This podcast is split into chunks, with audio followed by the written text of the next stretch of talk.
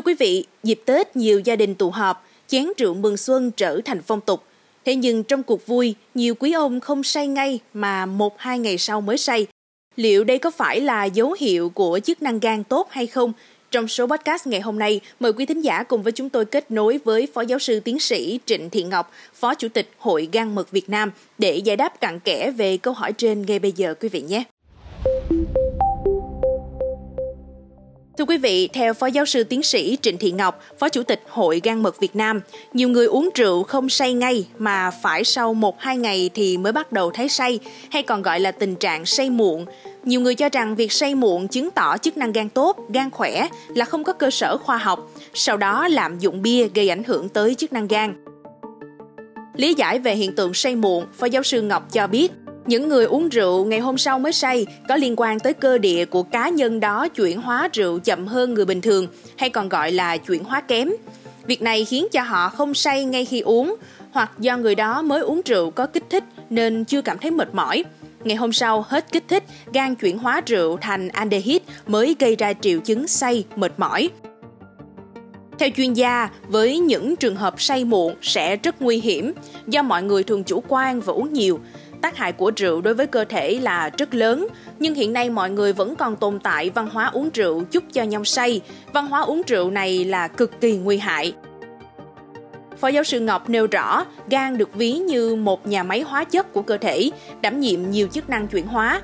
Rượu khi uống vào trong cơ thể, 90% sẽ chuyển hóa tại gan, 10% còn lại sẽ chuyển hóa qua nước tiểu hoặc là mồ hôi. Do rượu bia khi vào cơ thể sẽ chuyển hóa thành aldehyde và gây ra một chất độc được hình thành do sự oxy hóa của rượu ethanol.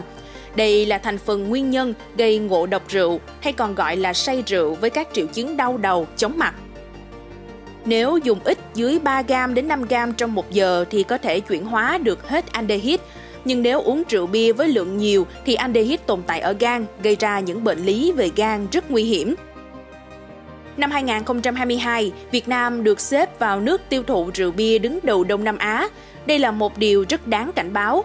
Để bảo vệ chức năng gan, cần hạn chế văn hóa chúc tụng rượu bia cho nhau say. Chỉ nên uống 1 đến 2 chén để tạo không khí vui vẻ trong những ngày Tết. Trước khi uống, nên ăn nhiều loại thức ăn có chất đạm, rau xanh, hoa quả tươi sẽ làm chậm quá trình hấp thu rượu, kéo dài thời gian để gan có thể giải độc. Trong trường hợp phải uống rượu bia thì tốt nhất là không sử dụng quá hai đơn vị cồn mỗi ngày với nam giới, một đơn vị cồn với nữ giới và không uống quá 5 ngày mỗi tuần. Theo đó, một đơn vị cồn tương đương với khoảng 3 phần tư chai hay lon bia có dung tích 330ml, 5% cồn. Một cốc bia hơi 330ml, bia tùy loại mà có chứa 1 đến 12% cồn thường ở vào khoảng 5%. Các loại bia ít cồn hay bia không cồn, thường độ cồn cũng ở mức từ 0,05 đến 1,2%. Một ly rượu vang 100ml khoảng 13,5% cồn hoặc một chén rượu mạnh 30ml 40% cồn. Ngày Tết cận kề, mong là chúng ta đều có thể vừa tụ họp vui vẻ với bạn bè, người thân, nhưng cũng vừa giữ gìn sức khỏe cho lá gan của mình, quý vị nhé. Và đừng quên tiếp tục theo dõi để đồng hành cùng với podcast Báo Tuổi Trẻ trong những số phát sóng lần sau. Xin chào tạm biệt và hẹn gặp lại.